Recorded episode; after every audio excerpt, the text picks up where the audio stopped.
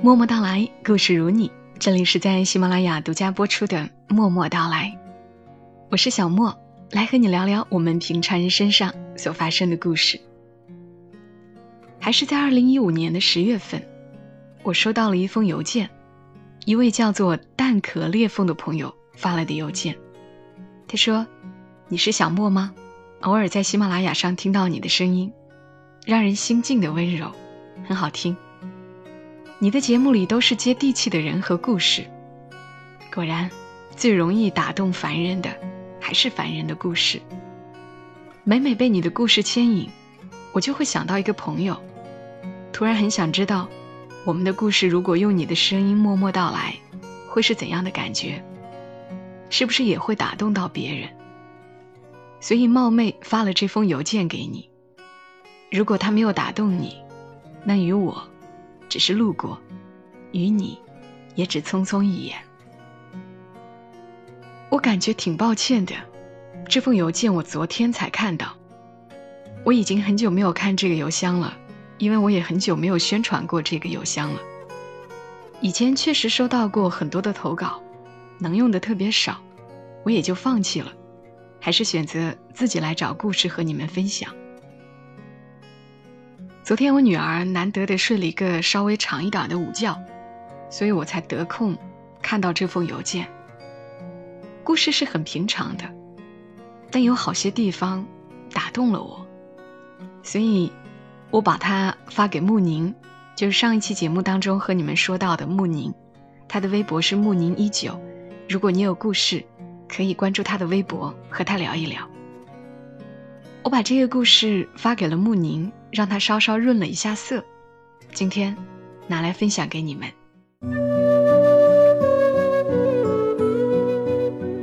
他是我的发小，小学六年级的时候，他转学到我同班。儿时的我很内向，朋友不多，可不知道为什么，我就会和他成了好朋友。是缘分吧，在还不知道什么叫缘分的年纪。到现在记得很深的，是我们小学六年级毕业时的那个暑假。我们考上了同一所中学，可惜不是同一班。对这一点，我当时一点也不伤感，因为我们仍能天天见面。那个暑假，几乎每晚吃完饭，我们都会相互串门，相约一起散步。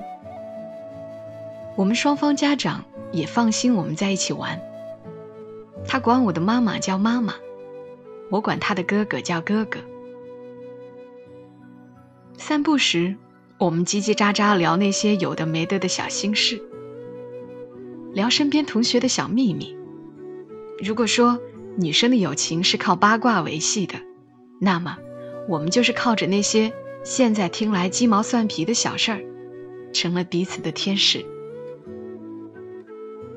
进入中学后，周末、假期，我们除了一起散步外，又多了一项活动，给对方打掩护。如果谁约了自己的同学出去玩，另一个就要去对方家里把他约出来。这样的小把戏沿用了好几年，父母从没怀疑过。我们都由衷的为那样的屡屡胜利而傲然窃喜。没有网络的年代里，校园里最流行的交际方式是写信。我和他为了紧跟潮流，也给对方写信。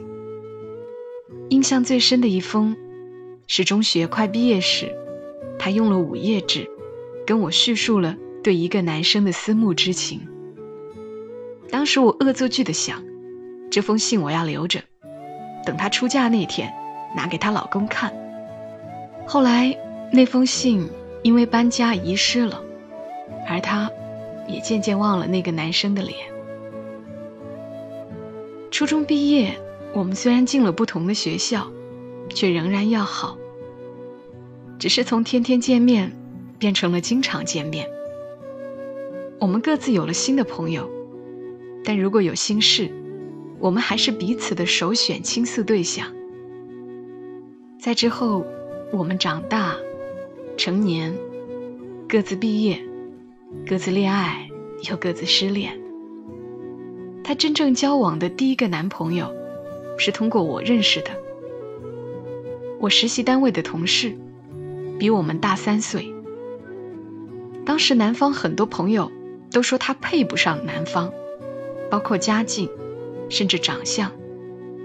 可我知道，日久生情的人往往会忽略表象，而他的内在会是他最大的筹码。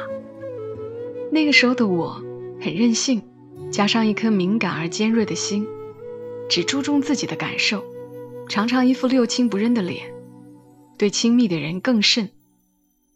那般有恃无恐、肆无忌惮，也无非是有他们的包容做筹码，而他不同，性格温和又恬静，实在受不了，也只是默默走开。问他为什么不生气，他说：“我发脾气从来不是因为他，他只是不幸当了炮灰，都成灰了，还怎么生气？”这样的好脾气，不止用在了我身上。在别人都不看好她和那个男友的情况下，她和他坚持了八年。期间，他很幸福，也很痛苦。每一次他找我倾诉时，我都会恨铁不成钢的劝他别把自己看得太轻，纵容会变成习惯，而习惯会被他视为理所当然。最终，痛苦还是多于幸福。他们分开了。他说了很多理由，父母反对，激情耗尽，在我听来，这些都可以算作是理由，却也都不能算作是理由。我至今记得，他们刚分开时，他哭红的双眼，和我当时在电话里替他打抱不平时的愤怒。原本以为，那样难堪的撕扯之后，他们即使不是仇人。也应该是陌路人了。不想后来他们竟仍能似朋友般相处。他们的和平共处，让我又气又好笑，觉得自己简直是多管闲事。很多年以后，我才渐渐懂得，那正是我与他的差别。稚嫩的岁月。在人的一生中，像冬天落下的第一场雪，最好看，也最短暂。我开始变得理智成熟，开始能够在人来人往、利弊交纵的机遇中，清楚地分辨出什么是收获，什么是诱惑。开始有人说我温顺，懂分寸，然而他似乎还是一样，温柔坚韧地相信关于爱情的一切。几年后。他又一次陷入了一段不被看好的感情，这次比上回更糟糕。对方是个比他大十六岁的已婚男人。得知这个消息，我有些不可思议。那时我已经结婚，有了孩子，日子过得平淡而幸福，对“小三儿”这个称呼尤为反感。所以，当他试图向我介绍那个男人的时候，我用前所未有的冷漠回绝了他。之后，我们都不自觉地避开爱情和家庭的话题，联络次数便渐渐少了，感情也疏远了。这样不冷不热的过了几年，有天我偶然碰见了他和那个男人。也许是因为亲眼目睹了这个男人是真的宠她，真的对她好。我竟开始想要祝福他，毕竟有些感情不是世俗偏见就可以概括的。他们之间的故事一定很多很多，却因为我的排斥、我的冷漠而错过了。但好在我没错过他们的婚礼。是的，男人最终选择离婚，给了他一个家。婚礼时他已经有了宝宝，看着他穿着婚纱。微笑抚摸着微微隆起的小腹，我红着眼睛想到一个词：苦尽甘来。然而我只想对了一半儿，干是来了，但苦还未尽。生下儿子还不满一年，他就病了。一天下午，他打来电话，哭着说他在肿瘤医院，说已经确诊是乳腺癌中期，需要马上做手术。他说他很害怕，孩子那么小。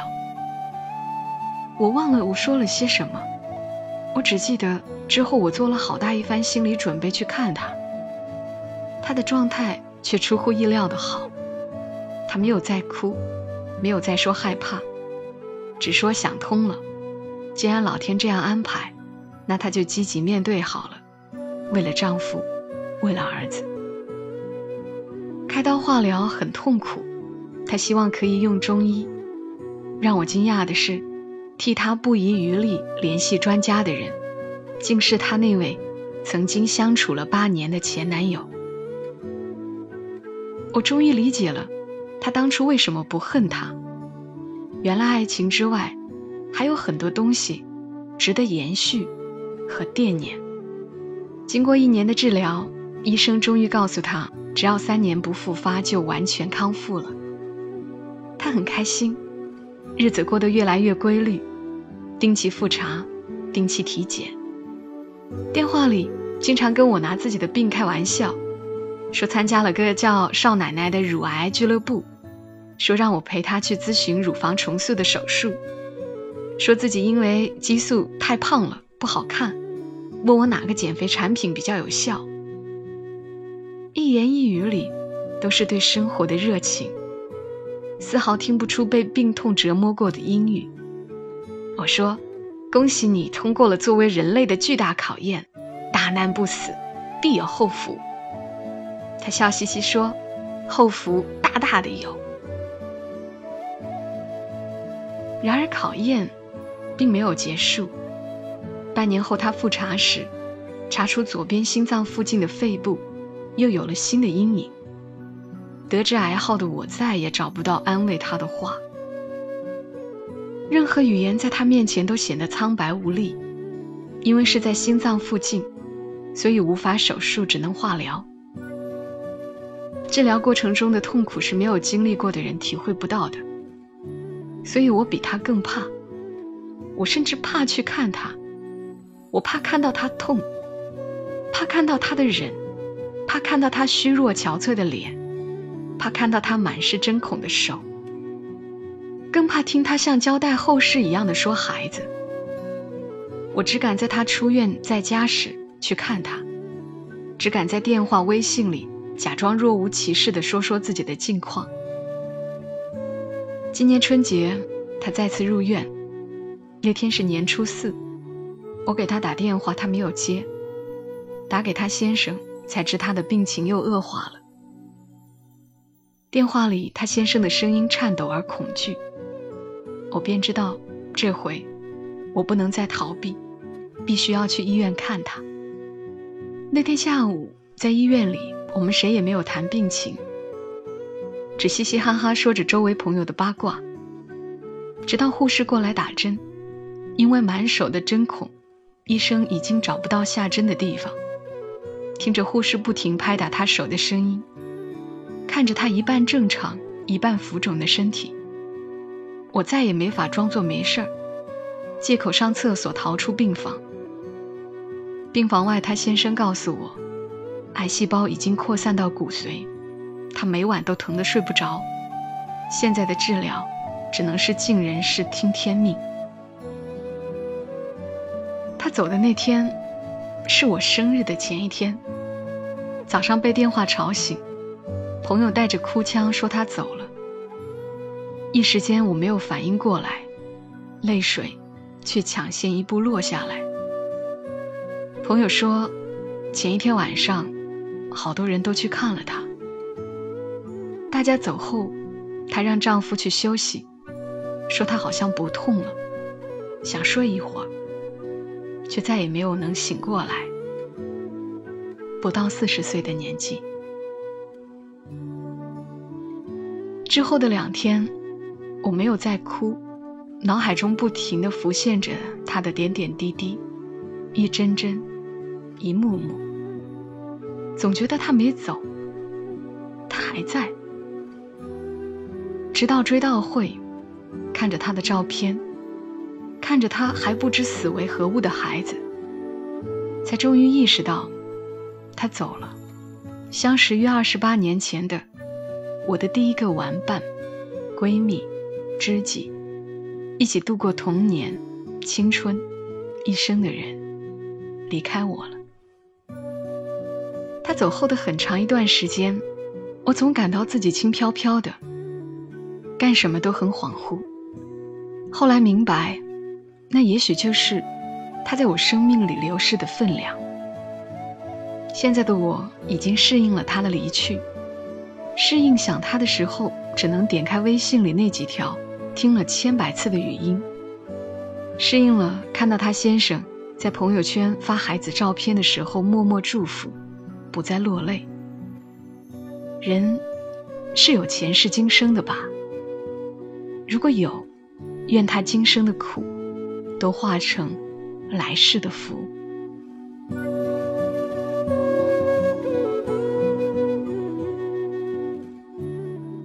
故事就是这样的，大概生活也就是这样的。我慢慢的有些明白了，人生就是一场场的离别。谢谢蛋壳裂缝，愿意把故事讲给小莫听。很难得能收到四十岁这个年纪的听友发来的故事，经历过岁月的磨砺，文字褪去了不必要的煽情，就是把故事讲出来，这样反而更动人。当然也非常感谢穆宁，花了一晚上的功夫帮我把这篇文字修改的更为流畅，小莫在读的时候会觉得更顺口。再次感谢你们的收听，关注默默到来的更多信息，记得关注默默到来的公众号，默默到来的全拼再加一横。祝你也好眠，小莫在长沙，跟你说晚安。